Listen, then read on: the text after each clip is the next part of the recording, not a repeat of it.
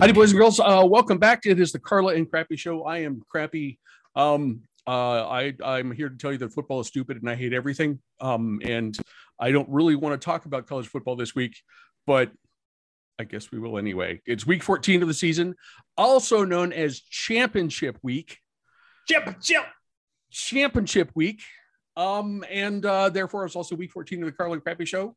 Um, I, as I mentioned previously, I am I am crappy. There is Carla. There is AJ. I'm- we're I'm going to go through. We're going to go through all of the games, all every single one of the championship games. Are we excited about this? Absolutely. Yep. I'm not. I'm not. But um, but that's okay. I'll be right. I'm I'm gonna be I'm gonna be just fine. Uh we start, of course, by looking back at last weekend. And uh, we always like to highlight the things that we thought were the coolest stuff, the, the coolest things that we saw. Carla, we will start with you. Um, what was the best thing that you saw uh, in week 13? I, w- I will fully admit that I was a little bit distracted through a lot of stuff because my family was in town for Thanksgiving, so I had Totally a house fine. full of people. Yep. Um, but I think the best thing that I saw all weekend, and it really pains me to say this, Hmm. but it had to be the Iron Bowl.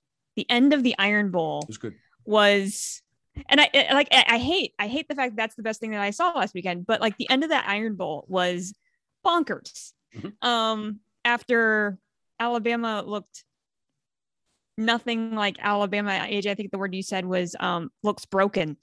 Um Yeah. that Al- Alabama looked broken through most of that game and you just knew. You just knew that they were going to find a way to break their hearts um at the end of the game and that's exactly what they did. Yep. Um, so yeah, that and the fact that there was football on all weekend, which was awesome. The and, and the Egg Bowl was It was okay Yes. um until the very end, uh, which I didn't see. Um, so yeah, so I have to say the Iron Bowl, and it, like I said, it, that my Big Ten heart breaks to say that. Sorry. Nah, did it, it- you gotta call it like you see it. AJ, what, what did you uh, what did you come across last weekend that you thought was cool? I have a way to be a jerk here, and I have a way to not be a jerk here. I'm going to choose to not be a jerk, Okay, and I'm going to choose Bedlam. Um, because, he- all right, I don't know. How do, are you guys familiar with how absolutely lopsided the bed the Bedlam rivalry is? we made I made a, a, a John Cooper comparison a, a show or two ago, I believe. Um, It is so O- yeah, I'm Oklahoma- I'm aware. it is Oklahoma 90 to 19.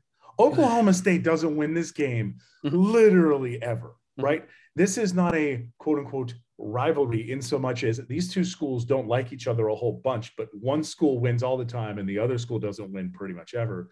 So it was really great to see Oklahoma State get a win here. Mhm. And they did it in a very different than normal fashion where they absolutely shut down Oklahoma's offense for the entire second half. Mhm. Oklahoma scored nine points, and it was because Oklahoma State gave them nine points. They gave a safety and then a fumble touchdown very quickly, back to back. And I thought, well, this is it. This is where it's all gone wrong. And congratulations, Oklahoma State. You played yourself. And this is what's going to happen. And they didn't. They actually found a way. They fought back. They should have won that game by a lot more based on the way that they were playing and the way that they shut down Oklahoma. And they got Lincoln Riley to quit. So uh, I'm choosing to believe that Bedlam is actually what broke it. They like OS uh, USC called up uh called up Lincoln Riley and they said, Hey, do you want to do that again? Lincoln was like, Nah, I'm good. And I'm gonna go leave for California. So OSU made his ass quit. Um, that's uh, those, those are both excellent examples, and I mean it, it was it was an awesome rivalry week. Um, the only thing I will say about my game uh, is to quote uh, John U. Bacon, who is a writer from um, some some backwater in in southeast Michigan. I can't remember what the name of the town is. Uh, he says, "If you don't think it matters, ask the guy who lost." You guys don't need to ask me, and I, I don't need to elaborate. But um, I- but yeah, If if I may, yeah, yeah. it was actually like it was actually there are a lot of people who got to feel some real catharsis uh-huh. through that game. Hmm. There were a lot of there were a lot of people in those stands who actually got to feel it. Um, great for Michigan. hey, hey, Ohio State, you now have something to play for. You don't have that very often. You now have something to play for. That is absolutely true. Um, so I expect next year to be, hey, Ohio State, you haven't had a revenge game in a while. You haven't gotten to do that. You It's been a spent all your points on you spent all your points on Michigan State. Uh, you might you might want to fire you might want to find a defensive coordinator who can stop somebody from running the ball. we got we got you go. time we got time to work uh, to work on that stuff um not not having seen a whole lot of actual football stuff that i i uh, was super thrilled about let's talk about coaches because the the fun like started almost immediately upon the conclusion of the game saturday um uh,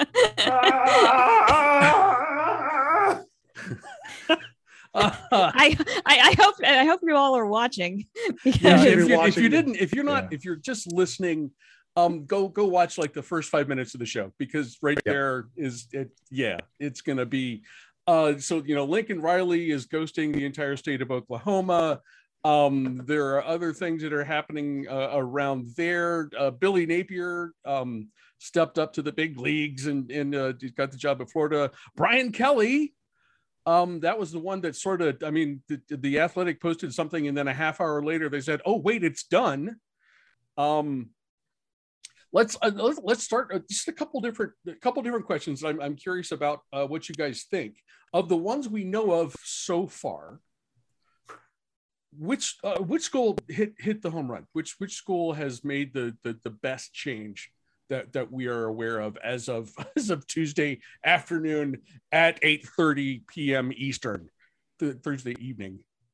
I'll let Carla go. I have I have many thoughts here. uh, um it's not LSU. Okay. No. Um I, I I know that. I I'm happy that I, I'm happy that Napier moved up. Um I don't know, and I, I I mentioned this. We we we've been texting each other like crazy over the last 24 hours. Yes. Um, I I'm not fully convinced that Florida is the right fit for him. Um, but I like the fact that he's up in the like that he's in the SEC. I just don't know if he's gonna have the support that he needs at at Florida. Um, because that athletic department is kind of a little bit of a train wreck at the moment, and Mhm. I I just I I want to see him succeed. Um, so that's a decent. It's an okay fit. Um, Lincoln Riley at SC. I mean, he's he, he feels like he's got the personality to do it. Yeah. Um, but I mean, who? I can't. I still can't believe he took the job Mhm. Mhm. because that program is just a complete mess. Um, he must really not have wanted to go to the SEC. Um, that's the only thing I can figure. So I don't know. I think I think it's a toss up between Florida and SC at this point. Okay. Um, you know, the, the rumors flying around of Venables possibly going to um Oklahoma. Mhm. I Venables makes more sense at LSU to me. Um, defensive guy going to going to a, a place where you know they, they typically have some pretty decent defenses, but okay, whatever. We'll see if that has legs. I, I haven't seen anything about that in the last 24 hours or in the last 12 hours. Yeah, I mean, that he- might not he be. is a he is a Midwestern guy. Um, you know, and and I it went to did he go to Kansas or Kansas State? I don't I don't remember. One of the two. Oh, I don't remember. Um, so you know, his his his roots are in that in that part of the country. Um, AJ, I understand you have a thought or two about what's going on here. So one, um, Brent Venables, this is a Mama's Collins situation. If he goes to Oklahoma, this is a Mama's Collins situation. He was co DC from 99 to 3 Mhm. and assistant head coach in DC from 04 to, tw- to 2011. Like he was a multi, he was, a, he was at Oklahoma for over a decade before he went to Clemson. So this is definitely a Mama's Collins situation if it happens. Um, the interesting part to me, at least about the Venab- uh, any hire of Venables to Oklahoma, is all of the various reports over the last, I don't know, like five years. His name comes up in every coaching search over the last five years. Yeah. Um, is that he doesn't want to deal with all the program management. He doesn't want to kiss the babies and shake the hands. Mhm. And okay, to go from that to Oklahoma friggin' Homa is a big deal. I absolutely see them going for Brent in a uh, to bolster defense going into SEC play. Mhm. Right, you can't just air raid and score a million points. The SEC defenses will eat you alive. Yes. You pair him with a good OC, it can work. I think the actual best hire, there's two hires that I think are really, really great. The 1st mm-hmm. one is Lincoln Riley to SC. Okay. Um, Lincoln Riley can recruit his ass off. Mm-hmm. Yeah, he can. And one of the things that um, was very interesting. There's a school that we we were texting about this, but I'll tell everybody uh, things from our texts. Uh, there's a school in Southern California called Los Alamitos mm-hmm. uh, that had multiple five star athletes on offense that were all committed to Oklahoma, and all of them decommitted. And their quarter, their five star quarterback Malachi Nelson, just committed a half hour ago to USC. Hmm. So he's going to bring in massive talent yeah. He's been pulling kids out of Southern California for a while now. This is not new. Mm-hmm. So now you have him as the coach of the most prestigious football school in the Pac 12 South, mm-hmm. right? You're going to, I have a feeling and a, a, pretty good inkling that he's going to bring he's going to bring USC back to god tier USC, mm-hmm. which is bad news for for Arizona State. It's bad news for UCLA, but it's great news for the Pac 12 overall. The other hire is Kalen DeBoer, former Fresno State head coach, now current coach yes. at Washington. He is a fantastic fit. He's he was great at Fresno State. Uh, Big Ten fans, you may remember him as the coach of the Indiana teams you hated over the last, or the OC of the Indiana teams you hated over the last five years. He was the he was the OC after Kevin Wilson left. Yes. So if you watched Indiana score a stupid amount of points on your team for no reason at all, you can thank Kalen DeBoer. And now that was he me. is the he's the head coach at the University of Washington, which means you now have a Washington team with a good coach and a great mm-hmm. fit. You have Oregon with Mario Cristobal. So yeah, far. absolutely. You have Lincoln Riley at USC. You have Chip down at UCLA. And uh, low key, Jake Dickert at Washington State, I think, is a fantastic fit. And I'm really glad that they did not go for any sort of splashy hire. They gave the interim tag to him and he brought them back from, you know, the tailspin of Nick Rolovich up and got them back into a bowl. Um, so plenty of good things happening in the Pac-12. I'm very excited for future Pac-12 after darks. Uh, it was based on so far on the co- on the carousel. It was really cool. Um, the, the situation of Washington State. Um, they they they had to deal with um, a situation that could only happen in 2021. Um, and they they got through it, and and and they the guy the guy performed well. So yeah, let's keep him. He's he's earned it. Uh, that's a that is a that is always a good thing to see in college in college football. Um, I want to I want to talk. None of us seem to think that Brian Kelly going to LSU was is a home run. Um, AJ, why not? Uh, to quote Dragonfly Jones on Twitter, he seems like a guy who thinks Sprite is spicy. So too spicy, I, I think was the quote. Too he spicy. Thinks, yeah, who thinks who thinks that Sprite is too spicy. So, all right, I can go one of two ways on Brian Kelly to LSU. Mm-hmm. If he goes out and makes the right coordinator hires, which is really what got Orgeron fired. Mm-hmm. Got fired because he had Joe Brady and Dave Aranda on the 2019 team with talent, and they just blew everybody away. Yes. And his reload hires were not good. Reminder: his reload defensive coordinator hire was Bo Pelini. um, so it, the coordinator hires are going to be important here. There's been a lot of smoke around him wanting to bring Tommy Rees and Marcus Freeman down to LSU. Right. Marcus Freeman would be a great one. Tommy Rees, I think, would go because Brian Kelly's his mentor. Um, Tommy can call a good offense and now give him literal five star talent whenever he wants it.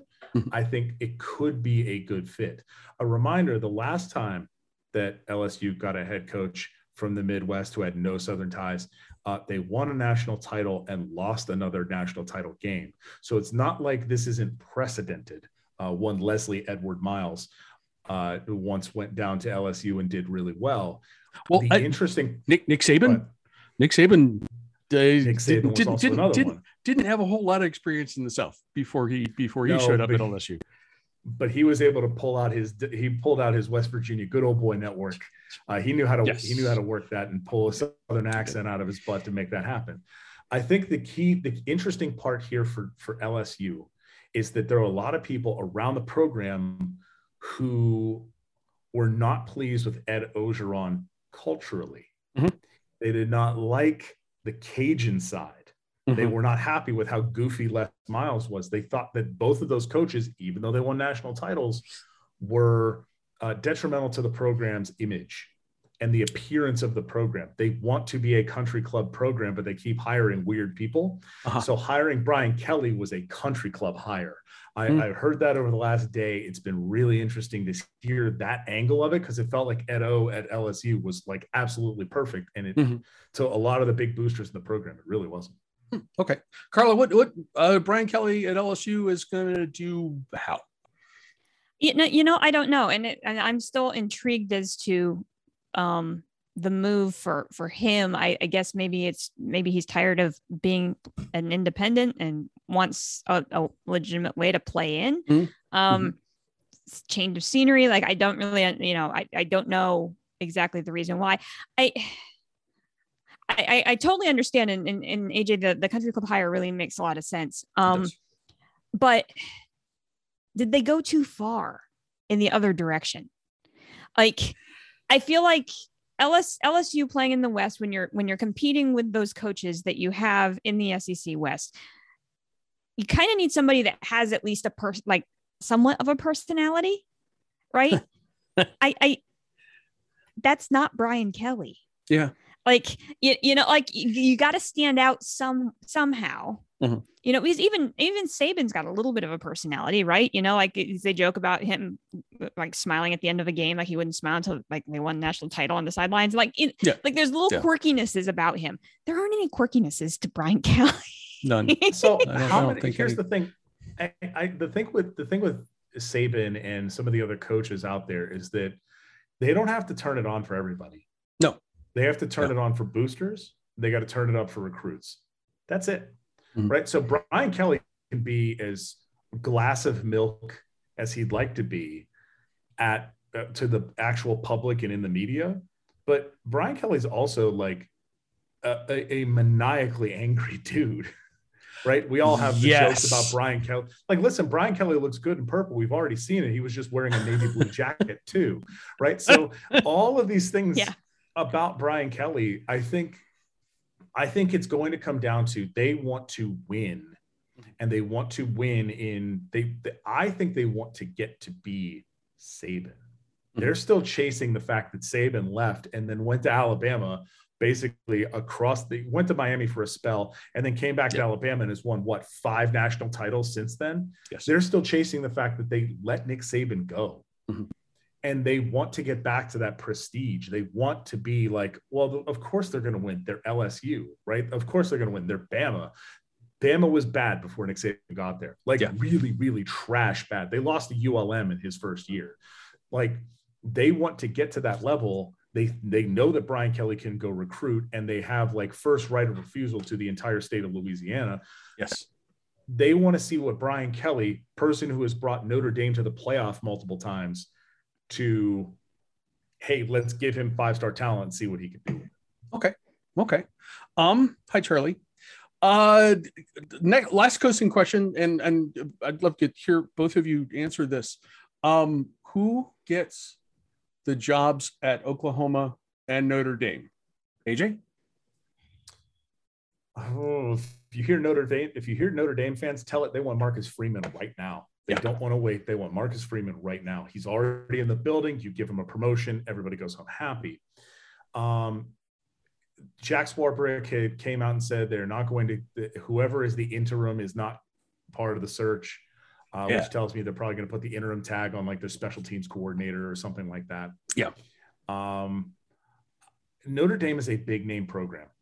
Mm-hmm. You need to have program running chops and Notre Dame doesn't exactly have a great uh, history of first year coaches, uh, which is what gives me pause on someone like Marcus Freeman. Luke Fickell's right there. The, yeah, yeah. I, I, did. Fickell I did want to remind you. I do want to remind you that, um, and this was 80s, back in the 80s. Uh, Notre Dame hired a coach named Gerry Faust straight out of his high school job uh, at, at Cincinnati Moeller. Granted, he had an incredible run at Cincinnati Moeller, a big Catholic school in, uh, in, in Cincinnati, uh, multiple state titles, and it was a disaster. on pretty much every level. Um, and and and the immediately preceding Brian Kelly, Notre Dame didn't exactly have a, a, a solid record of uh, hiring uh, successful coaches or coaches that didn't uh, doctor resumes or, or uh, stuff like that. I, I, would, my guess would be that there might be some hesitation, whether it's fair to Marcus Freeman or not. There might be some hesitation right there to, to promoting a guy to his very first head coaching job uh, at at that school. Yeah, I think I think Luke Fickell's right there. Mm. Luke Fickell basically has two dream jobs. One is Notre Dame, the other is Ohio State. And mm. unless Ryan Day goes to the NFL or uh, decides to just quit coaching forever for some reason, um, which he's not, uh, Luke Fickell's Luke Fickell's easily like they could just go, "Hey, Luke, you want this job? Cool," and move on. Mm. Um, so I think there's they would be very silly to not make that phone call. But I also could see them saying, "Hey, Luke, give us a call when you're done with the playoff." Mm-hmm. Thanks. Mm-hmm. Um, and not very much try to not be a distraction. They've already come out and said this is not going to be a quick search. They are not going to try and jump onto the warp speed carousel. Yes. So uh, I think Luke Fickell is easily the, the person there. Um, Brent Venables, I think, is the front runner in Oklahoma. Okay. I could totally see them. I, I don't see them aiming uh, anywhere below that. They're Oklahoma. They're a top five job. Oklahoma hasn't had to replace a coach since 1946. Every, they've right. never had anybody leave mm-hmm. that they didn't know was going to leave. Like Bud Wilkinson retired. Yes. Bob Stoops retired. Barry Switzer retired. Mm-hmm. There's no sort of like they they've never had to replace a coach like that. Yeah. Right. So this is very, very new to them to the point where Oklahoma fans were asking if they still have to have a bowl game because they don't have a coach. They've not had to live this life. Meanwhile, like half of college football has had to do this easily every single year. So yeah. I think I think Brent Venables is the front runner. It's okay. going to be interesting to see him and how does he pair with a uh, an OC. Okay. Okay. Uh, Carla, what do you think? Notre Dame and, totally, and Oklahoma.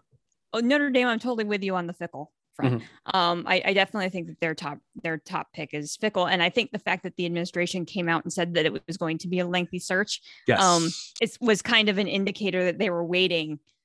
They're waiting to see how this plays out for Cincinnati and and all that. So so I I think that was kind of a bit of a hat tip that they want Fickell and they're going to go, they're going to go try to get him, but they're going to yeah. wait until after the playoffs over. So I, I think yep. that's the slam dunk there. I do think Venables is probably the, the front runner at Oklahoma. I think an intriguing person that nobody has talked about, and I have no idea whether they would even consider him, but just throwing this out there for funsies. Um, Dana Holgorsen is sitting at the University of Houston. And huh. he wanted to go back to Texas because that's where he was from. Oklahoma's not that far away, and he would get an SEC job. I just I, saying. I don't know. I don't think he's. I don't think he's. I don't think he's going to leave. I, I, think he's happy where he is. I think he wanted out of that pressure. Mm-hmm. Um. I think. I think he's going to stay at Houston. But I'm just saying he's sitting down there. Okay. I'll I'll, I'll say this uh, about Holgorsen, and I don't know how deep rivalries run, um, but Holgorsen was an Oklahoma State OC. He's from hmm. the poke side of the house. This is the going to Oklahoma is not new for Dana. Dana is in fact, the stories I want to say there's stories about Dana like living way outside of Stillwater. Like he had a two hour drive each way to get to Stillwater at some point. Um, yeah, so I could totally see Dana Holgorsen going for that job. I think the question is going to be what does what does Oklahoma want their identity to be? Yeah. They've seen Dana in the Big 12 and they've not seen Dana do well in the Big 12. Right? He did fine at WVU. He was not great at WVU. Yeah. Right. Brent Venables, meanwhile, has been the defensive coordinator in national and has multiple rings in national championship games. Mm-hmm. Right. He, by the way, he got a ring as a BCS national champion when Oklahoma won it in 2000. So he actually has uh, three rings, two with ah, Clemson, one with Oklahoma. That's right. That's like, right. This is this is not unheard of mm-hmm. for for Brent Venables and, and Oklahoma. I think it would be interesting to see him bring a defensive philosophy to Oklahoma as they go into the SEC yeah. and pair him with heck, pair him with Dana as OC, pair him with oh, somebody oh as I mean, Dana's getting I think Dana's salary at Houston is probably in the two to two and a two to two and a half range. Uh-huh. Pay him three to be OC at Oklahoma. That's not bad. You didn't Would you would not have to would pay not a be a, buyout for Lincoln to leave. would not be a bad gig. Hmm. Hey, go find go find yourself an up and coming OC Okay. to pair with to pair with uh with Venables as, as head coach and give D, give him like a DC to hire to basically just call the plays. I, I mean, this is this is the sort of thing Oklahoma has every option available to them, and I, I think that's really where uh, they they should focus. By the way, Oklahoma fans, I love you. Calm down. It's okay. Everything's fine. It'll be I, okay. I just want you, I just want you to know that like 20 to 30 schools do this like every year. Yeah. It's okay. The program's not going to fall apart. I know that you're really worried about your recruiting class and they're probably all going to go to SC. I get it. But you need to take a deep breath in, a deep breath out, and just in through the nose, out through the mouth. And it's going to be okay. I promise. Um, I have read uh, today, uh, and and I haven't read anything since that would contradict this. That Oklahoma is is going to um, at least uh, take a run at Cliff Kingsbury. Any possibilities Yeah, I- there? I, I th- that feels like a long shot. Grabbing an NFL guy and bringing him back to the Big Twelve, even even though it's going to be an SEC job in a couple of years. Um, what, what do you think? I, I could conceptually, yes. Hmm. But Cliff is having a ton of success in the NFL right now. Just a I little, yeah. I don't Yeah. see him leaving a successful NFL job with Kyler and JJ Watt and friends to come back to g- going and sitting in recruit living rooms. Mhm. Um, Buddy has a crazy nice house in Southern California or in Arizona. I don't know if you saw the Mhm. the NFL draft thing where he's sitting in his like palatial estate. Yeah. It's ridiculous, Oh right? God.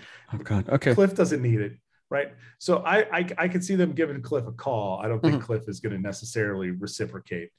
Um, the only other thing I could see for uh, for you know any of these sorts of things, I don't see any NFL coaches coming down. One of the other things I think is interesting is the number of coaches who've gotten big extensions, Yeah. just gigantic extensions. Looking at you, James Franklin. Looking at you, Mel Tucker. Mel Tucker got Jimbo's deal. Mel Tucker at Michigan State got Jimbo's deal. What? James Well, I Franklin's mean- getting seven and a half million a year. What? They should they should buy a better land grant trophy. I think is what they should be forced to do. Please. Uh, Carla, uh, uh, Cliff Kingsbury, is that is that even a possibility? I I don't think so. I like I, I agree with everything AJ said. I he's having too much success in the NFL. Why would you want to go back to that lifestyle? You know, Mhm. I, he's living up in Arizona. He's got you know got one of the best teams in the NFC right now. Like I, I don't see him. I don't see him going back. Um, if if he was at a mediocre NFL team, then yes, I think there would be um a possibility there. But he's just having too much success. No, he's not going back. Right. If he's if he's coaching uh, if he's coaching not to pick not to, to do the, the, a repeat of what happened with Saban, but if he's coaching the Dolphins right now and he's like four and seven and it's just not working out, sure. Uh, you know what? then- then hey, yes. NFL, we, we had a good run. I'm out. But he's Mhm. currently a coach of like an eight and one NFL team. Like he's not going anywhere. Nah, nah. Um, we uh, the, the the coaching the, the coaching carousel will will continue rolling here. Um, you know, maybe all the way through and past the the national title game. Um, we AJ's will, spinning again. If you're if you're not watching, I'm gonna get myself dizzy. Woo! we will we will keep an eye on that and and uh, bring it up in subsequent shows as necessary. Um, there is there is one thing we have to do to close out the regular season of 2021, and I'm not. Um, AJ might be able to tell us how this actually worked, but there is one game that is not Oh a conference title game yes. on the schedule for this weekend. It fits AJ's modus operandi perfectly because it starts at 11 p.m. Eastern. Um, Mm. It is, in effect, the final after dark game of the 2021 season, which means uh, we're going to do this live. Once again, the final Sure. after dark report of the 2021 season. AJ, please take it. So, uh, some of you may remember uh, about two weeks ago, there was a, uh, a Cal USC game uh, that got canceled due to Cal having uh, quite a COVID outbreak. Those still happen, by the way. Go get vaccinated. Yes. Um, and the game got postponed. And the reason it got postponed is because there was a hope at the time that USC might be fighting for bowl eligibility. this is not unprecedented. Uh, there have been multiple games like this. Um, Florida State famously played, uh, I think it was ULM a couple of years ago after a, a hurricane washed the game out. Yeah, I think that's right. Um, they had, this has happened a couple times in SEC in in the SEC where games have gotten postponed to the very end of the year for teams effectively playing for bowl eligibility. Both of these teams are four and seven. No one's playing for absolutely anything here. This is really for fresh air and exercise. Um, this is for this is for AJ. This this game. This is this is, is for this, AJ. This is, this is for content. I'm going to watch this whole game. I'm sorry. I started the season watching currently bowl bound UTEP and uh, Jerry Kill co- and a now Jerry Kill coached uh, New Mexico State Mhm. play on cable television in New Mexico. I watched it via the like New Mexico NBC channels like live stream. Um, I have a problem. It's mine to deal with. And so uh, we're going to finish this year with Cal at USC playing for literally nothing. I Mhm. hope no one gets hurt. I hope they have a great time. And USC next year should be really good, and Cal should continue to be very bad. Um, so yes, you should stay up and watch this game. It's on at 11. It kicks off at 11 p.m. on FS1 for So- no reason. You're in, you're in bed by two. It's fine. No big deal. Yeah, no big deal. You'll be Unless in bed there's by overtime. two. Unless there's overtime. But No one needs free. no one needs more of this football game. I hope it ends cleanly at the end of the fourth quarter. If we get overtime, it's true sicko hours only, and you should go to bed. okay. Um, do do you do you have thoughts about how this game's going to go? Uh, Cal is very bad. USC is only kind of bad, so I expect USC to win. However, this is the final test of the USC is butt at home corollary. Let's see how this plays out. This this could be Uh, this could be Cal jumps up and gets USC, and if that I- happens, this will be hilarious. Lincoln Riley will have to watch this game in person. I need you to know this. Lincoln Riley will be watching this Let's. game. He'll still be kind of jet lagged too, because he's going to be on Central Time, and he's he's going to be. He, he- He's already in Southern California. No, That's he's already true. there. That's true. They had a press conference with the ti- with the tiny little Hollywood sign over his shoulder, where he was like, "Yeah, they called like Saturday night. They called and said, Hmm. "Hey, do you want to get on a Zoom tomorrow?" And he said, "Yeah, I'll get on a Zoom tomorrow." And then he signed as the head coach. That's apparently how this went. Meanwhile, his agent's like, "Yeah, we've known about this for like a month. We just didn't tell him." Like, oh, by the way, coach, you got to go to Southern California. Carla, do you, do you have a thought about how this game's going to go? Um, I would agree with the assessment that Cal is is is more bad than USC is, and I think USC is going to ride this momentum. I it, I I think they'll figure out a way to to win the game based off of just all the energy around the program this week. Um, but yeah, meaningless football is fun. Meaningless football is fun. I'm I'm picking Cal. I don't care. Uh, it- it- why not? Why not? by the way, Lots lots of um, distractions. What? Yes. Yes.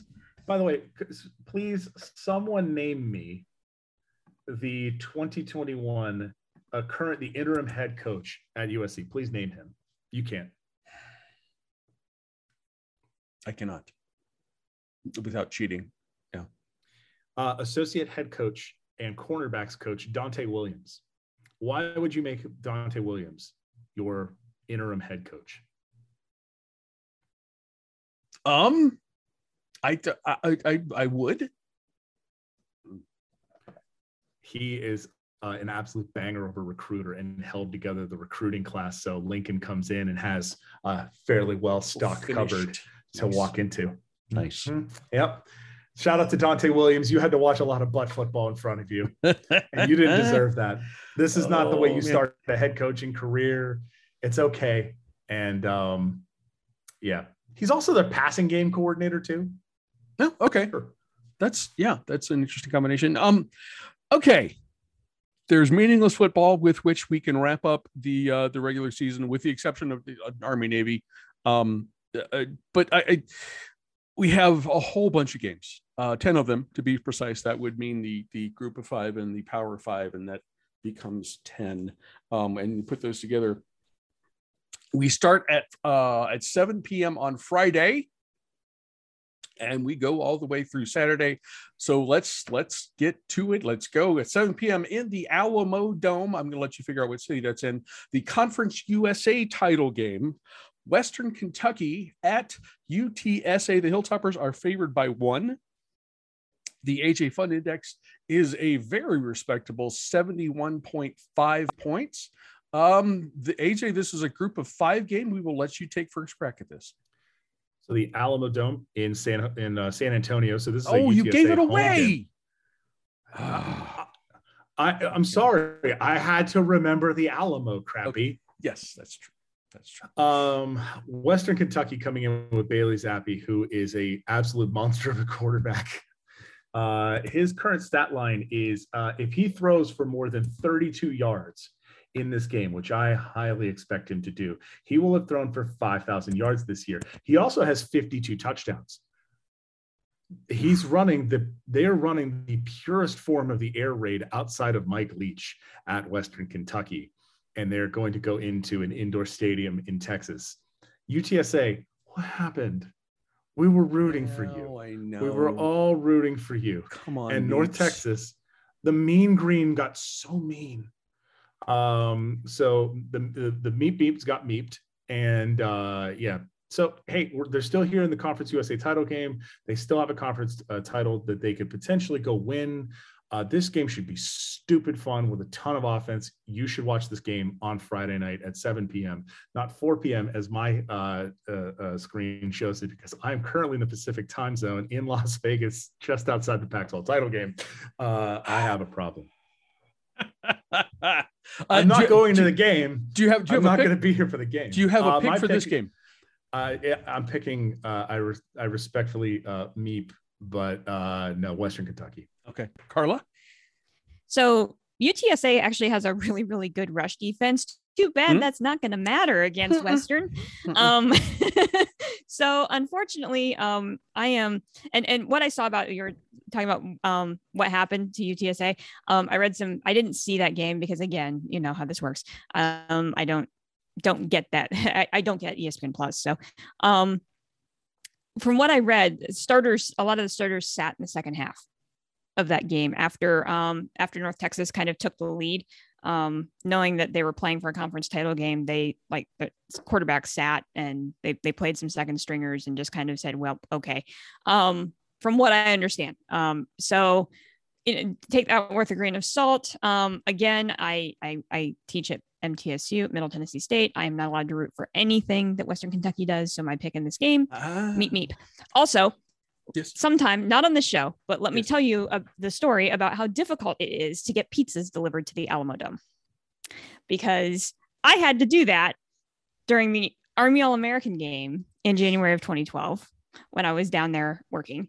Um, it's a hilarious story that sometime maybe we'll do an extra episode of the Okay. podcast and I will I- tell the story about how I had to have 25 pizzas delivered to the Alamo Dome and I chased them for two hours. I think I, I I think I've heard the story, but and and and yes, it is it is worth telling. But we will we will do that at another time. Um, Bailey Zappe. Uh, when I I looked up the numbers, came across the same stuff. He's he's not only going to uh, uh surpass five thousand yards uh during this game, he's going to probably do it during Western Kentucky's first possession.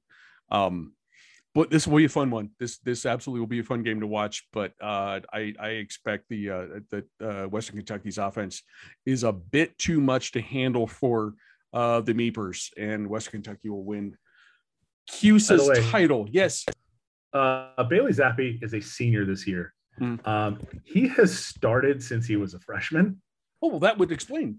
Yeah. So uh, if I believe, if my numbers are right, even including a shortened 2020 season, Mhm. he's broken 10,000 total yards and has thrown for over 100 touchdowns through That's his pretty good. career. That's pretty good. Some might say it's okay. Okay. This is this is um uh, at 8 p.m. on Friday in Las Vegas. AJ will not be attending. Um, No. but this is this is this is a big step up from Santa Clara and in the, the the championship games that no one ever attended. This is your Pac-12 championship game at Allegiant Stadium in Las Vegas. Uh, it is on ABC. It features number 10 Oregon versus number 17 Utah. You say, I didn't they just play this game? And I say, yes, they did. And that's why Utah is favored by three, and it has an AJ Fun Index of a meh 59 and a half points. Um, uh, Carla, what do you think? So yeah, we just saw this game, right? And we saw yeah. what Utah did to Oregon, and not a whole mm-hmm. lot has changed between these two teams. They've they've each played another game, and now we're back doing this again. But as we say every year during championship week, championship it's week. really hard to beat a team twice in the it's, same season. I just um, I have that written in my notes right here. It's this like word for word. That's kind of scary. Every it's like, year. It's like we've been doing this show for 10 years. For 10 years something. or something. Yeah. Um, we're finishing each other's sentences now. See? Yeah. um, yeah, it's really hard to beat a team twice in the same year. And this time they're playing on a neutral field as opposed to last time where Utah was playing at home. Now, Utah still should win this game. Are we going to see a game like we saw two weeks ago? No.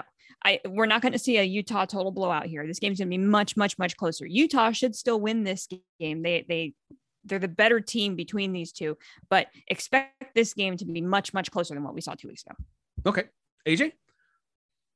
I think the the the thing that broke last the game last time was the punt return right at the end of the first half, mm-hmm. right? Oregon was already down two touchdowns, and they were basically punting it away to like, okay, we're we're there was literally as time expired in the first half is how the punt return worked. So I think if that punt return doesn't happen, Oregon comes out. I believe they were getting the ball to start the second half. So they were like, hey, let's punt it away. Let's go into the locker room. Let's figure some things out, come out, and we can go, in good shape. you know, score a touchdown and bring it back to within seven. Yes. And then they went down 21.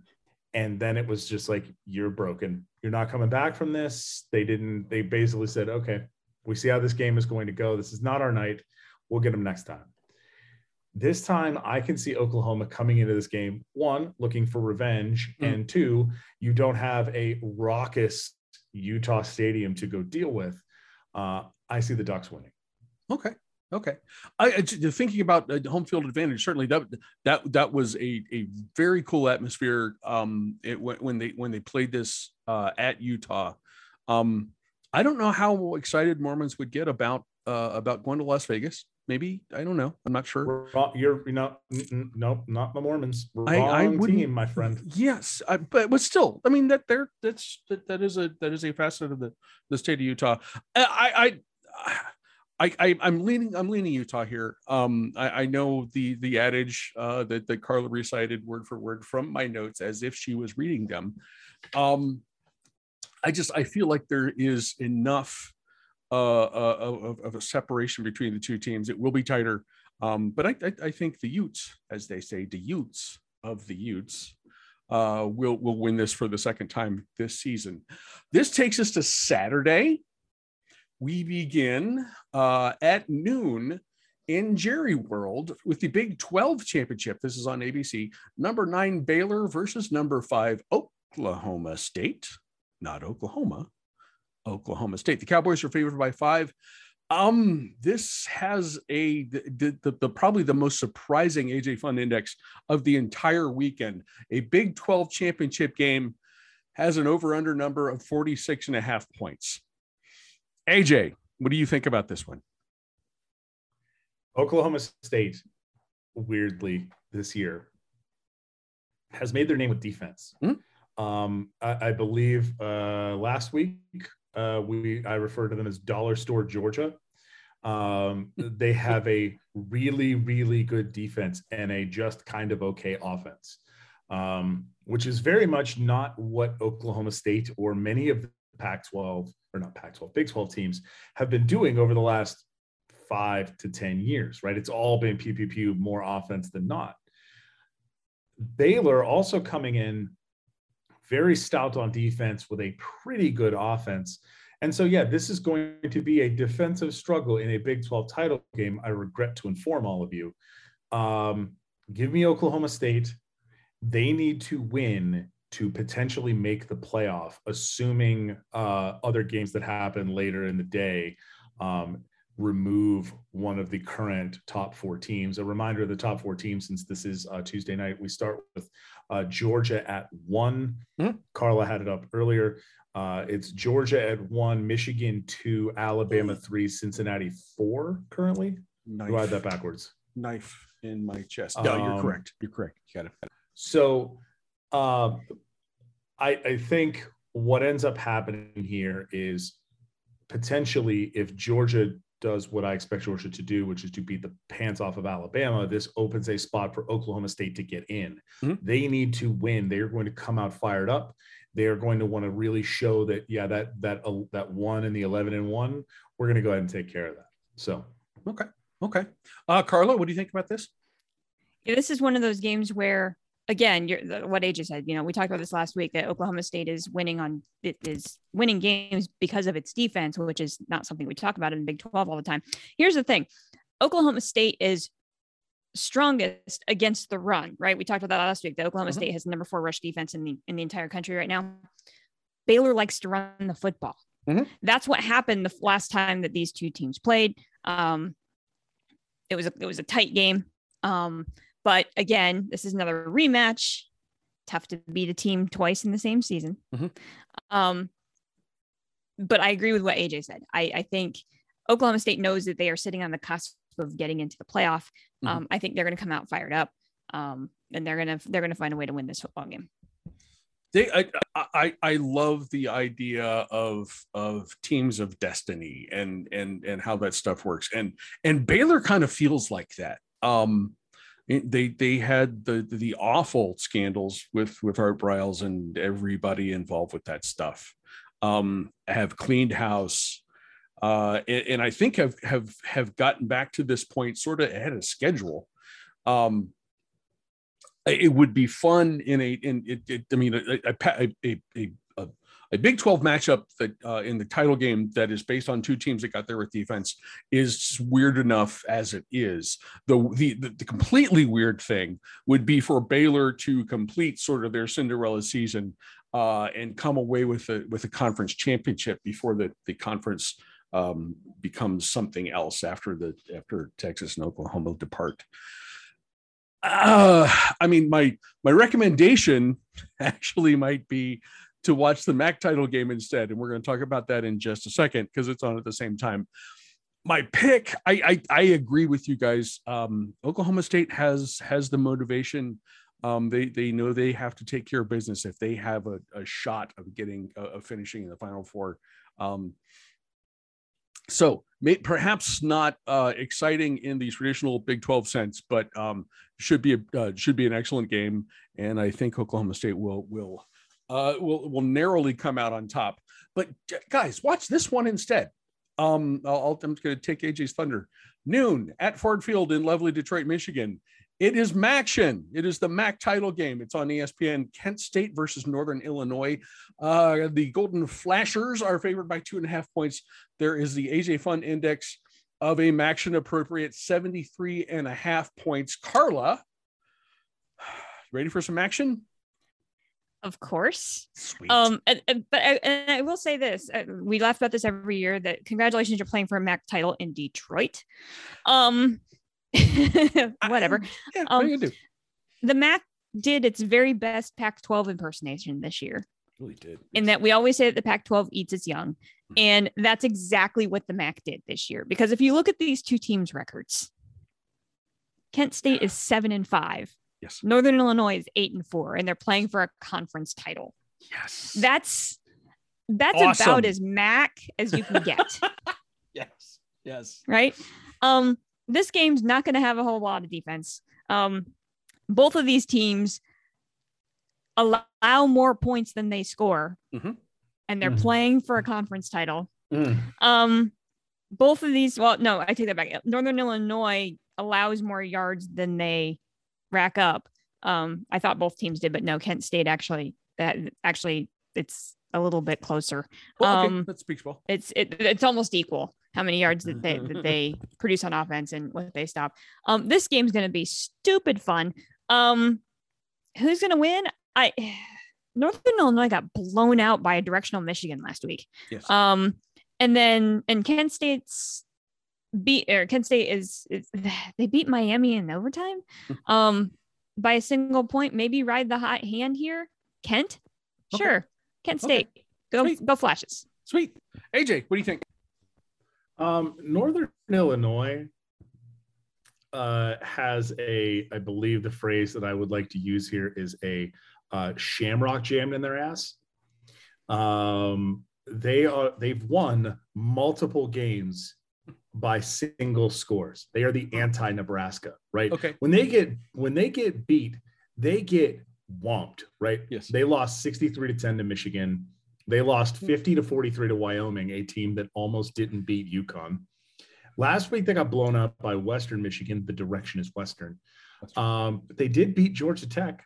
Mhm. I mean, that's not really a thing that this year, but they did beat Georgia Tech. They Mhm. won against Georgia Tech by one. They beat Toledo by two. They beat Eastern Michigan by seven. They beat uh, Bowling Green by eight. They beat Central by one. They lost to Kent State by five. They Mhm. beat Ball State by one, and they beat Buffalo by five. They, they they're not blowing anybody out, right? By the way, their points scored, points against is uh, just is uh, ruined by that Michigan score. If you take that Michigan score out, they're neck and neck, right?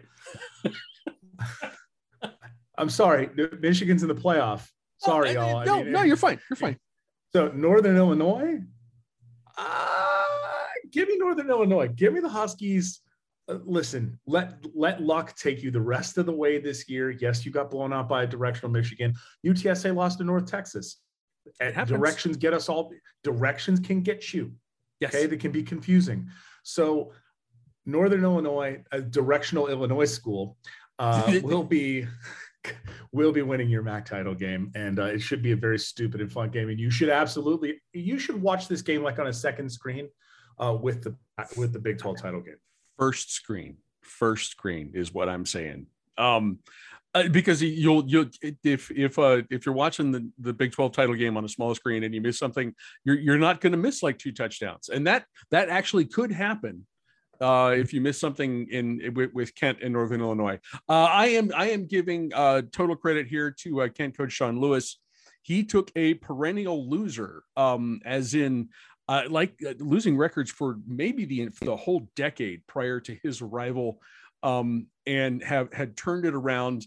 Um, and the chance for Kent to win uh, their first MAC title since 1972. Uh, and I'm I'm I'm all in on the on the on the Golden Flashes. Let's uh, let, let's go Kent. Uh, bring that title back to um, Kent. First of all, first Kent. of all, how dare you? Tw- uh, 2012, Kent State went 11 and three. Uh okay. So maybe not a whole decade. Maybe And guess what decade. happened? Guess what happened in that really great season? That They lost to Northern season- Illinois in the MAC title game. They yes, they they were uh they were the East champions and then won the bowl game. I think won a bowl game that year. Is that correct? They they very much did not. They lost to Arkansas State by four. Okay. Um next up we travel to Dignity Health Sports Park. Is Mhm. somewhere in uh, the uh, the Los Angeles metropolitan area at 3 p.m. on Saturday. You will find the Mountain West Championship. You will find that on the Fox Network. Utah State versus number 19 San Diego State. Uh, the Aztecs are favored by five and a half. The AJ Fun Index is a very Midwestern 50. Um, uh, the, the AJ, this is uh, we're, we're we're starting in the, the the home of the LA Galaxy here. What what do you think is gonna is gonna happen? Punt God on national television too. Yes. Um, we're here for the punts. we are here for the punts. Uh, yes, this is the only time we'll, where I will allow Midwestern football to happen because it's happening in the Mountain West, so it's cool. Um, Utah State, a, an absolute turnaround of a season for Blake Anderson and the Aggies. Uh, Brady Hoke once again living his best life Yes. uh, in San Diego. This game should be like nice, just like a nice little thing on the side. You don't. This isn't your main appetizer. There's plenty of other games we're about to talk about. Um, this actually, I think, could be a really good, really close game, Mhm. uh, and it will actually be determined by things like field position. And when you have the uh, a literal, I, in my opinion, Matt Araiza should have been up for the Heisman. I don't think he is, uh, but he should be voted. He should get Heisman votes uh, for his abilities. Okay. We'll go look. Okay. I know at least one voter did put him on there. I do know of one Heisman voter who put Matt Araiza on his on his Heisman ballot. So that's great. Okay. Okay. Um, Carla, what, what do you think? Um, Punt God didn't do all that well on national TV last week. I was kind of disappointed. I caught most of that game, and he was, he he he was trying. He was trying. He was directional kicking. Like he didn't have the big boomers last week. He was Mhm. trying. He was he was directionally kicking. So uh, all the punts that I saw, they were they were great. Was there a Um, problem but with the crosswind because he was only playing in half a stadium? No, the, Uh, the problem was is that they were playing that game at nine in the, the morning. morning. Well, yeah, okay, there is Locally. that. There is that. This man didn't Dude's- have as many. It, it was Dude's got to get early. breakfast. He didn't get to have as many wheats. I watched one punt that he had where it, he was on his like 20, I think he was on the 30 or 35, punts it, drops it on the opposing 40, and it bounces straight up in the air. The receiver goes to catch it, and by the time the ball hits his hands, he's getting clobbered in the chest.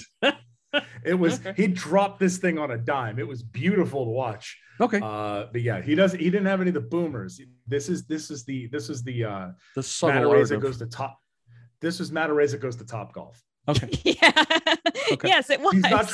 Tr- He wasn't hitting it over the fence. He was just hitting every single spot on the Okay. field. Yeah. Okay, Yeah. that- gotcha. that's a that's a good that's a good analogy there. That's exactly what he was doing. He was just dropping them all over the place, just no boomers. Um, San Diego State very quietly has one of the best defenses in the country. Mhm. Um, it, the, the run defense is is really really good, but overall, the in total defense, they're in the top 15 Mhm. in the entire country. Brady Hoke's living his best life. San Diego State, go finish this thing off. Okay. Um, soccer stadium uh, with Brady Hoke's defense, probably a soccer score. Uh, Aztecs win the Mountain West Championship uh, by like a three to one. I think is going to be how that goes. Uh, at 3:30 p.m. at Cajun Field in lovely Lafayette, Louisiana, the Sun Belt Fun Belt Championship game. You will find this on ESPN. Uh, it features Appalachian State at let's let's uh, let's call it what it is. Number 24, Louisiana. The Mountaineers are favored by three. The AJ Fun Index is uh, to me a surprisingly low 53 points.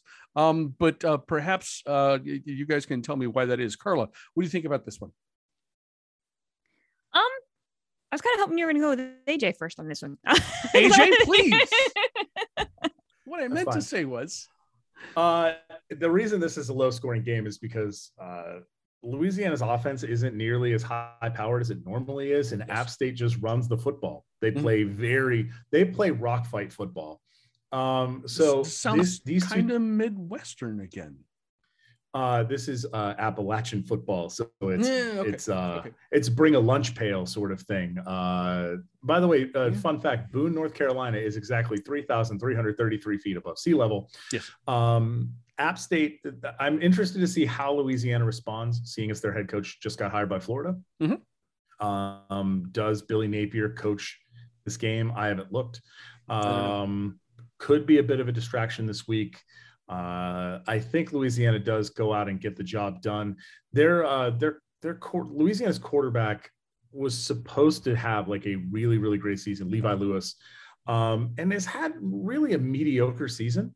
Uh, very much a Josh Allen senior year sort of thing. Like he's thrown for 2,500 yards and 18 TDs, which is fine, only four picks, but he's not having this like all world season like he had through 2020.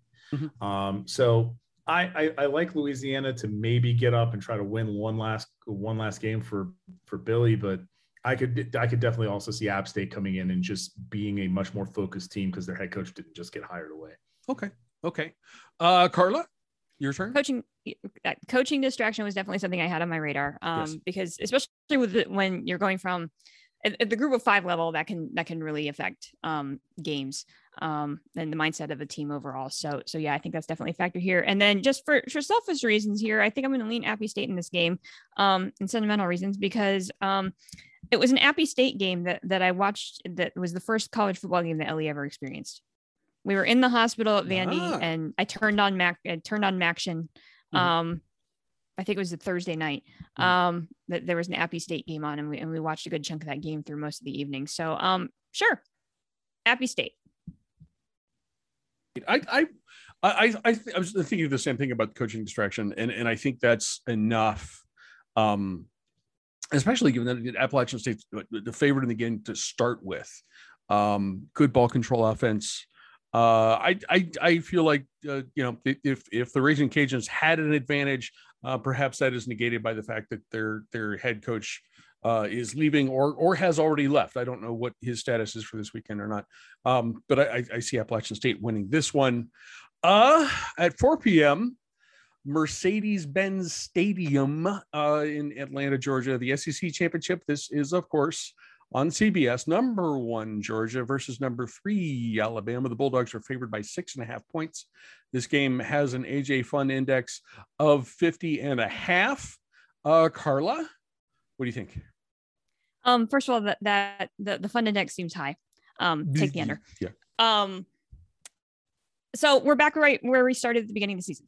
Yeah. We had this much. conversation at the beginning of the season regarding uh, re- regarding Georgia. Mhm. This is a game that Georgia is capable of winning. Probably should win. Mhm. And the big question will they?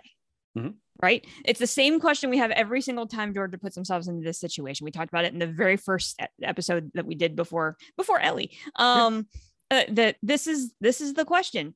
Georgia's put themselves back into this situation. Can they get it done? They absolutely should. We saw what Auburn was able to do to Alabama's offense last Mhm. week.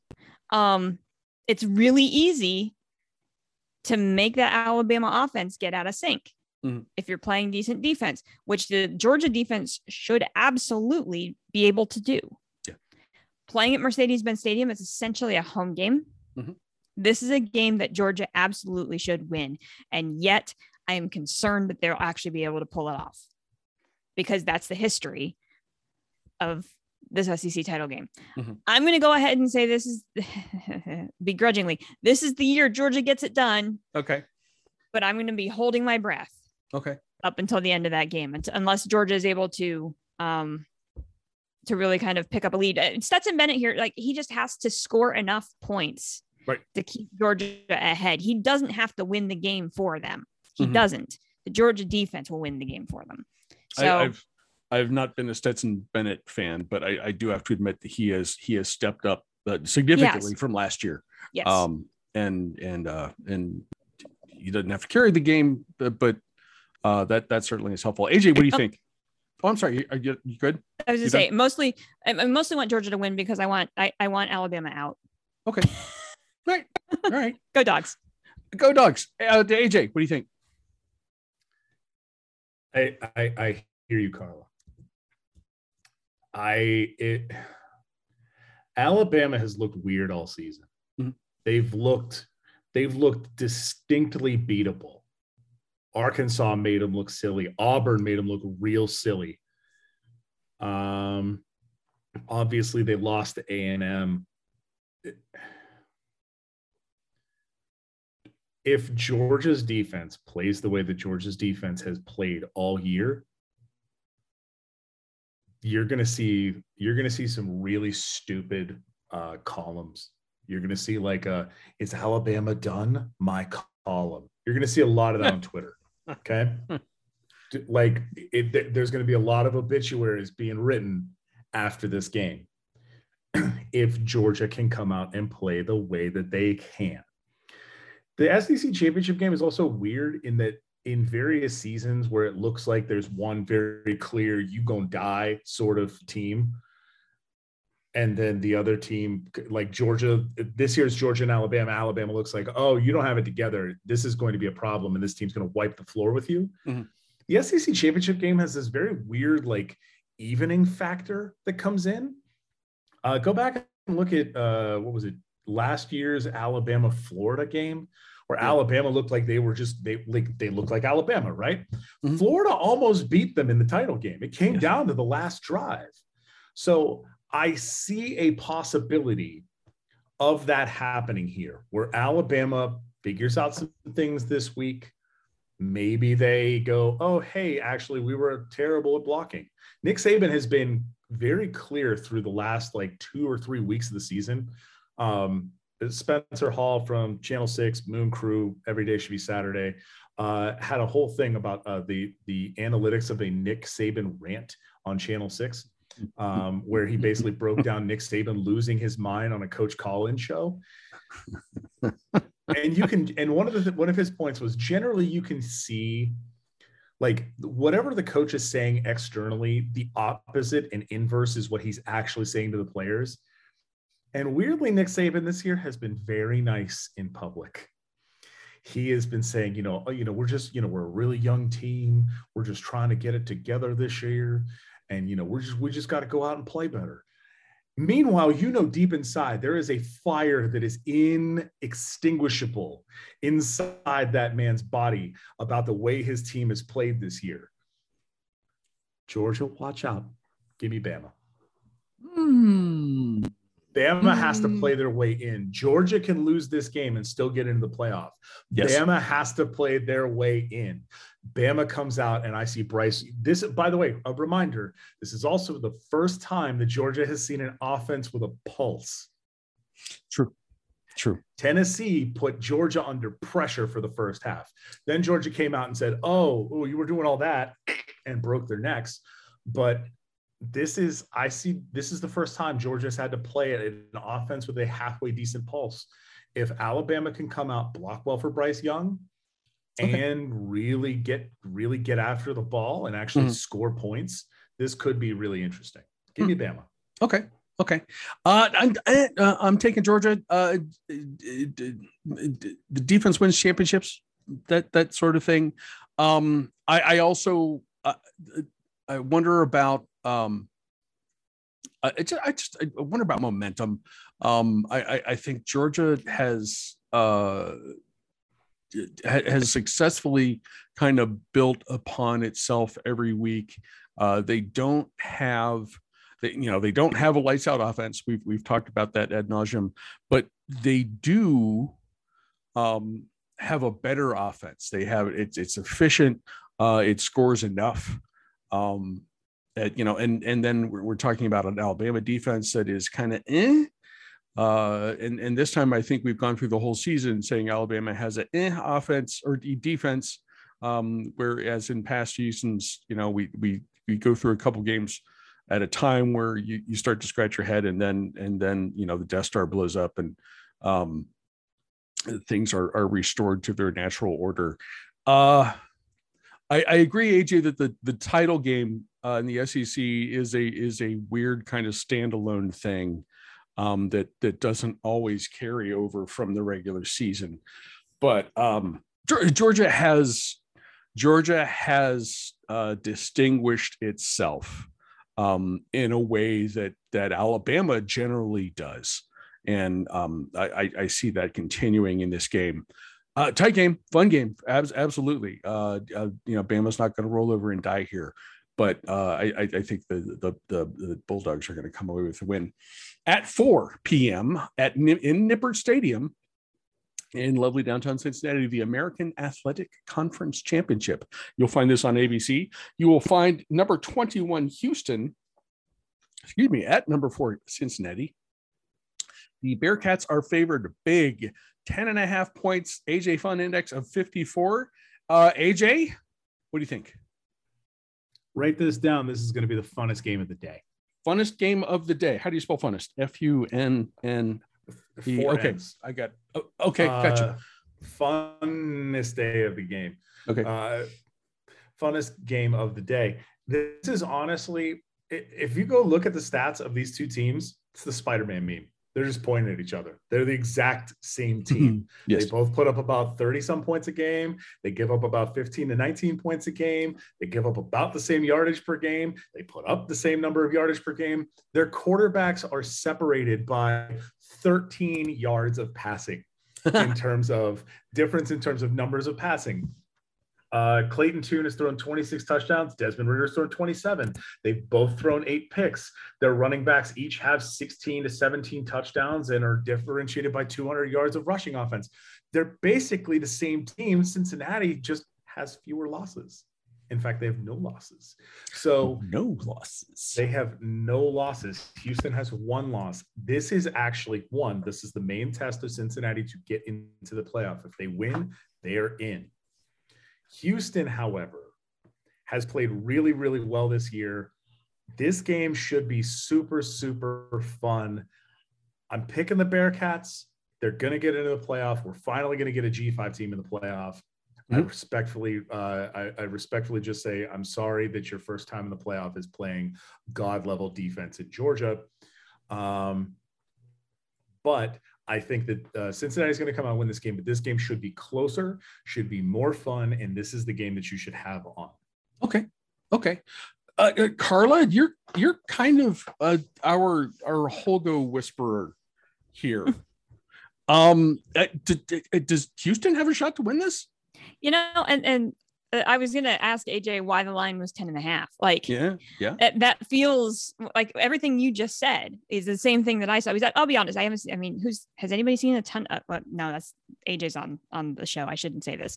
Um, say who's watched a lot of Houston football this year? Um, not me. Um, I, you know, obviously I watched Cincinnati beat Notre Dame and yep. that was, you know, and so, you know, that they're capable of winning these big time games. Um, I'm just curious with the way the statistics line up so evenly why Cincinnati was favored by 10 and a half. I, I think I think Cincinnati might need to win by 10 and a half if things start getting crazy mm-hmm. um, with other title games to ensure that they're in the playoff. They're hmm, sitting there okay. at number four. Okay. Um, committee's done stranger things, right? Like, mm. I, I think if I'm Cincinnati, I want to make sure that if I have the capability of, of, of winning, by a greater margin, I'm going to do it. Um, and not not let your foot off the gas, but but Fickell has proven that he's going to do that anyway. Mm-hmm. Um, like I'm not super concerned about that. I don't know. I just I think this game could. I mean, yeah, and you've got Holgorsen sitting on the other sideline, right? Yep. Um, yep. like this game, super super intriguing. Um, I think both these games, the, these these afternoon games sitting in this time slot, I think Alabama Georgia is going to be interesting in a different way mm-hmm. than Cincinnati Houston's going to be. Um, I want the group of five in the playoff so badly that I'm going to say Cincinnati, but it's like by this much. um, like, and if you're not watching, I'm like holding my fingers very closely together. Yeah. Um, Cincinnati by three. Like Ooh, I, I okay. just I I just don't think that this game is going to be a, a blowout, even though Cincinnati probably needs the style points. But okay. Okay. Do you, do you think is, is, a win by Cincinnati a, a, close win by Cincinnati enough to get him in? I would like to think so. Okay. I I mean my my my gut says yes. Okay. But you, you don't want to leave anything to doubt. Stranger yeah. things. I mean this this whole season has just been yeah. bonkers. You know. True. I think the answer is yes. I think if they win, regardless of how much, I think they're in. They, I, th- I think so as well. Has been, the committee's been very clear that they appreciate that these teams are winning. They, you know, Cincinnati has to play the schedule that they play. Mm-hmm. Right, they are still undefeated. If they win their conference championship game, they are an undefeated conference champion. Yep. And in any other division or in any other conference, that's a almost guaranteed to get you into the playoff mm-hmm. right? Mm-hmm. So I don't see them. They have been very, they've been very fair to Cincinnati this entire time. Yeah. Right. They've not said, oh, you're an undefeated. They're, they're not hitting them. I'm sorry, Marshall fans who may be listening. They're not hitting them with the first playoff Marshall where they're an undefeated, uh, like an undefeated Q team, but they're ranked yeah. 23rd yeah. the entire time. Right.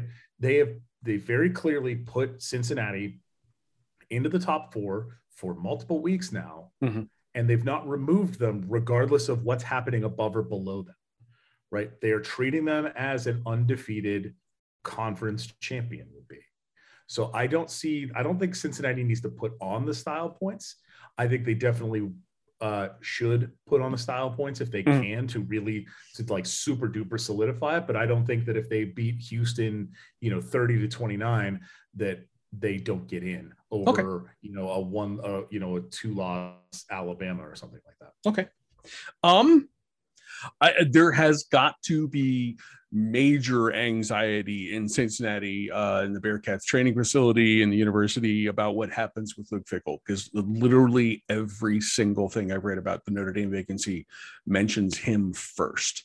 Uh, we've talked about the timing, so I I, I, I kind of feel like that is the change that's going to happen um, and it's not gonna there's no danger of it kind of interrupting the flow of of what's going to happen with this game on saturday and and and what uh, the bearcats will have to do uh, with the with, with the playoff I mean, so if there's a possibility that his situation changes, that could change dramatically what's going to happen on Saturday. I don't think it will. Uh, I think the Bearcats win this game um, and and seal a spot. I think that's a win, and they are in uh, the, the, the Final Four. Uh, at 8 p.m. in Lucas Oil Stadium in lovely downtown Indianapolis, the Big Ten Championship. You will find it on Fox. Um, you will be able to hear Gus yelling about it for hours beforehand. Uh, number 13, Iowa is playing another school. Um, that other school is favored by 10 and a half points. The AJ Fun Index is a Big Ten appropriate 43 and a half points. Um, I'm going first on this one. I, I will hate watch this on the small TV uh, while I watch the other 8 p.m. game, uh, which we will discuss here shortly. Whatever happens will happen. I don't care. Blah, puke, whatever. So, um, Carla, what do you think about this one? The possibility, I mentioned this earlier, the possibility of a Utah Iowa Rose Bowl exists, people. um, yeah. Yeah. Uh, yeah, yeah, yeah, I'll allow a moment for for mourning. Yeah, to, um, silence. Shush. Okay, okay, we're good. Okay. Um. So here's the thing. We talked about this a little bit after after um Michigan won last week. Mm-hmm. The have you been like act like you've been there before to an extent, mm-hmm. right? Yeah. Here's what I'm concerned about. So much relief after winning last week. Mm-hmm. Iowa's a team that can come back and bite you. We all have experienced that at one point or another. Yes, we have. This Iowa team is good. They are a good football team.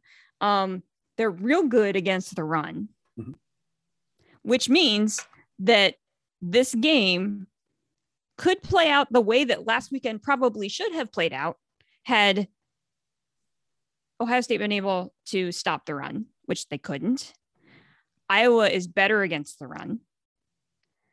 They're going to have Michigan's going to have to rely a lot more on Cade McNamara in this game than they did against Ohio State. This game is going to be real tight. I don't like the fact that Michigan is favored as much as they are. I do think they are the better team. I do think they will figure out a way to win this game. Um, but this game is going to be much closer than anybody expected, which means that we're going to have a whole lot more Gus. and for the annual soapbox, yes, don't play this game indoors, Big Ten. Play it in Soldier Field. Okay, I'm done. That, that Wolverines cool. win. That would be cool. Uh, AJ, what do you think? Hi, this is your buddy AJ. I have ranted for years about how trash most of the Big Ten is. And now it's come to fruition. You have to watch this game. This is your fault. This is this is your fault. It's your you, you gotta watch. made this bed. As as Preds fans in Nashville would it. say, it's all your fault. fault. It's all your all fault. Your fault. all... one, yeah. Uh, why is Michigan State favored by 10 and a half? That's silly. Number one. Number two, to quote the solid verbal, this is it. This is the epitome of a letdown look ahead sandwich. Oh, this is a letdown look ahead sandwich of the foot long variety. What is Michigan coming off of? The deep catharsis of finally getting the monkey off their back and winning against Ohio State, and not even in a little bit of a way, in a whumping sort of way right? Yes. You rushed the field in the most orderly fashion possible. You talked about how you encircled them like Stalingrad in the Northern Front, right? You had all of your great Michigan war dad things. And what do you have to look forward to? All you got to do is beat Iowa, and you're in the playoff. Playoff? Oh. You can actually do it. You can actually make it to the playoff. But to do it, you got to beat Iowa. Oh, hey, hey, Michigan, you know the team you just beat, the team in, in gray and red, that one? Ask them how beating Iowa can go. well, not that, not a, not that often either, really. Number three, I would like to point out that Carla and Crappy have for years talked about how they need to play this game outside because yes. it's in Lucas Oil Stadium. Yes. Why has nobody mentioned the fact that Lucas Oil Stadium has a retractable roof? I don't. Th- I didn't. I didn't know. I did not know. It does. That. It very much does. Uh, apparently, the reason they don't open the roof ever is because they built the stadium with a retractable roof, but didn't put drainage in. so the roof goes back. Wow. But if it were to snow or rain, there's nowhere for the water to go. So, and it fills up like a gigantic Lucas oil bathtub. Lucas oil barrel. Now, Yeah. um, this game is going to be terrible. It's going to be slow and plodding, and somebody's going to be drinking a snifter of brandy and screaming at their television that they need to be running with more fullbacks. This game is going to be terrible, and you should not watch this game.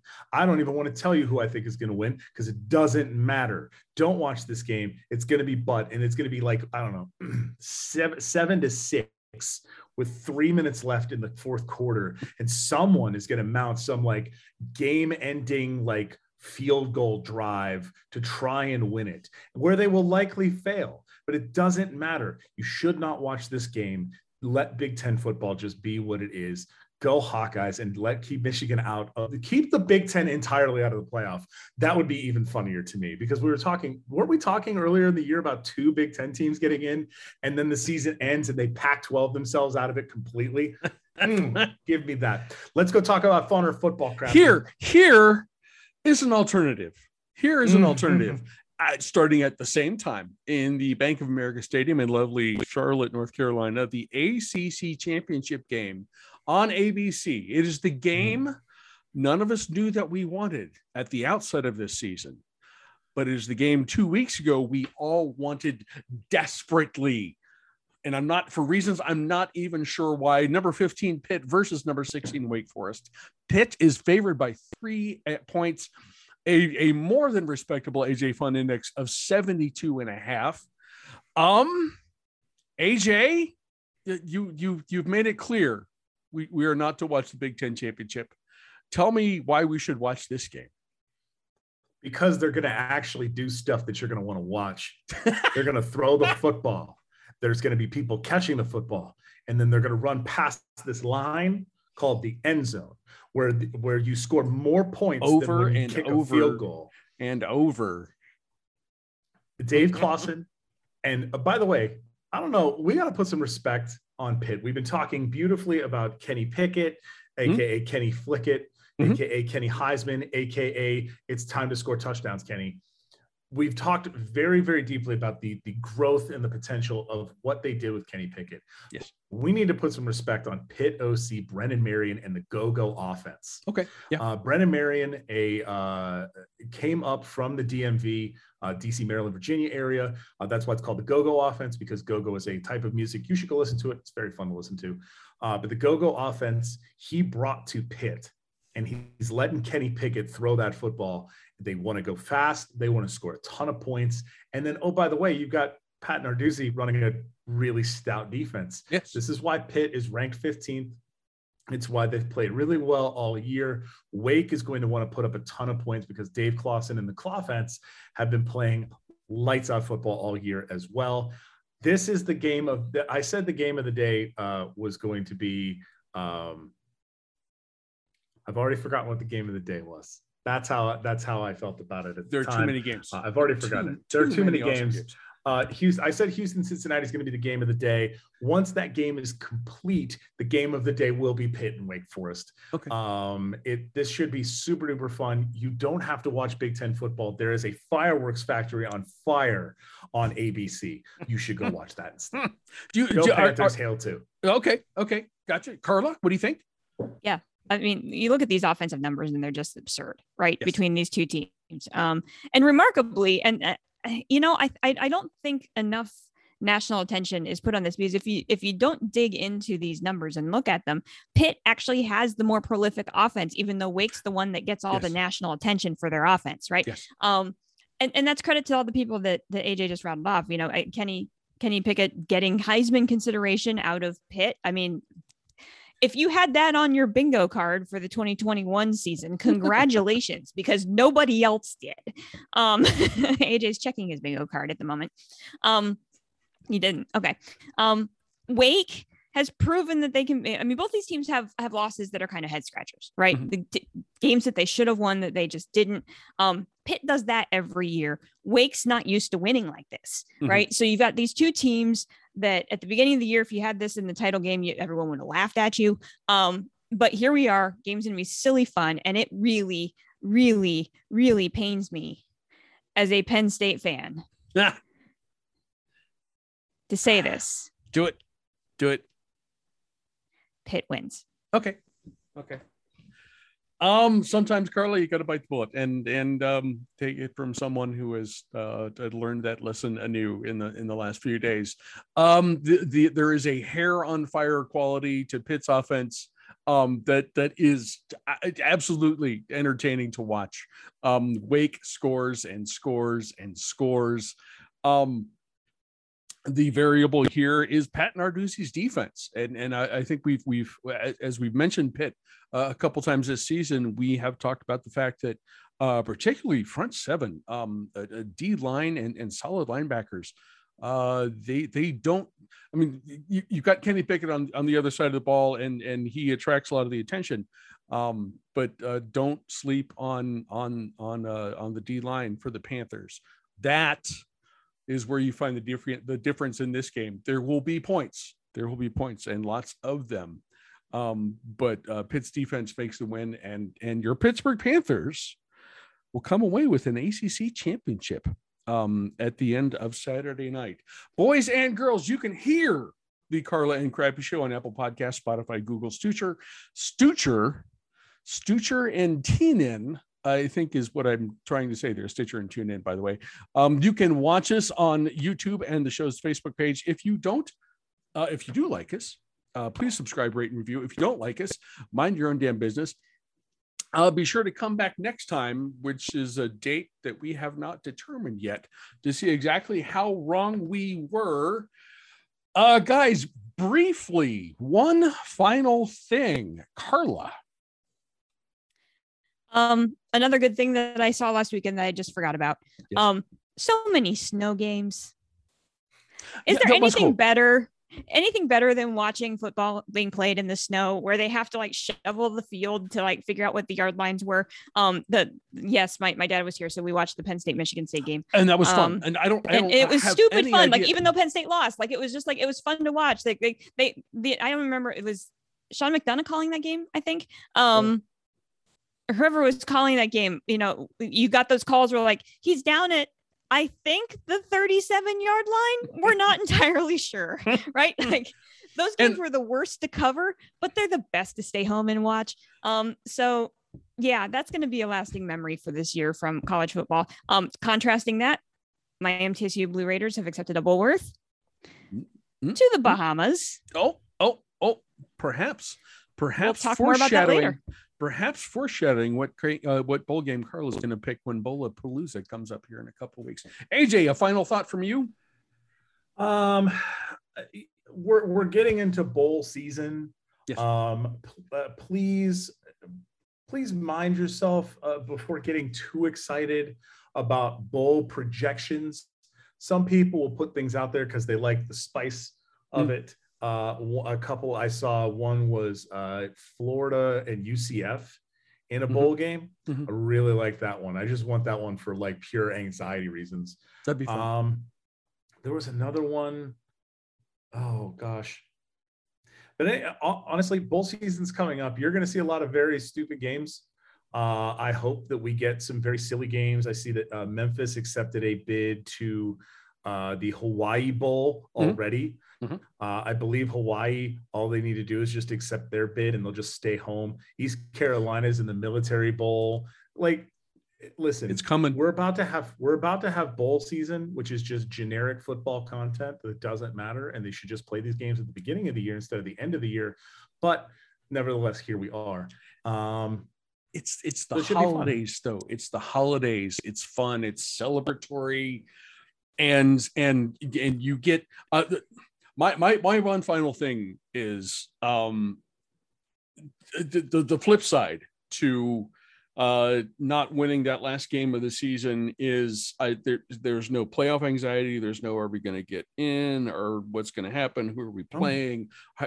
Ohio State's going to go to a bowl game that's fine yeah. um and there are literally dozens of other games that that matter not except for make the fan base happy. The the teams get extra playoff. Uh, the team gets extra practices. Um, you, you go to someplace sunny and warm, or you go to you know like Mobile, Alabama, which may not be. Um, and it's someone's got to go to somebody's got to play a football game in Montgomery, Alabama on Christmas Day. Fun. It's fun. it is just it is just fun. It is fun for them. It is fun for us. Uh, and all that fun is still on the way. Uh, boys and girls, as, as all, all of our final thoughts have been about the bowl season and what's coming up. Um, and that means Bowlapalooza is coming soon. Uh, I will be honest, we have not discussed a date, um, but as typically happens, uh, you can expect that around the middle of December. Um, obviously, we will ping you guys uh, when we know that's coming and uh, who's on and what we're talking about and all of those fun things. And in the meantime, do enjoy all of the uh, conference title games that are coming up uh, Friday and Saturday um, sit overdose uh, just don't don't watch the team with the ugly helmets at, at eight o'clock on fox i just don't don't do it um, i'm not gonna no I, i'm gonna hate watch it and and hope they lose i'm this is hard guys i haven't i haven't had to deal with this in like in nine years you're just like oklahoma that's right i am i am i am just like Oklahoma. Uh, AJ, uh, thank you for joining us once again and getting us through all of this stuff. Carla, it is uh, for the second week in a row. It is awesome to have you back here. Um, I'm crappy. I'll be in a better mood next time. I promise.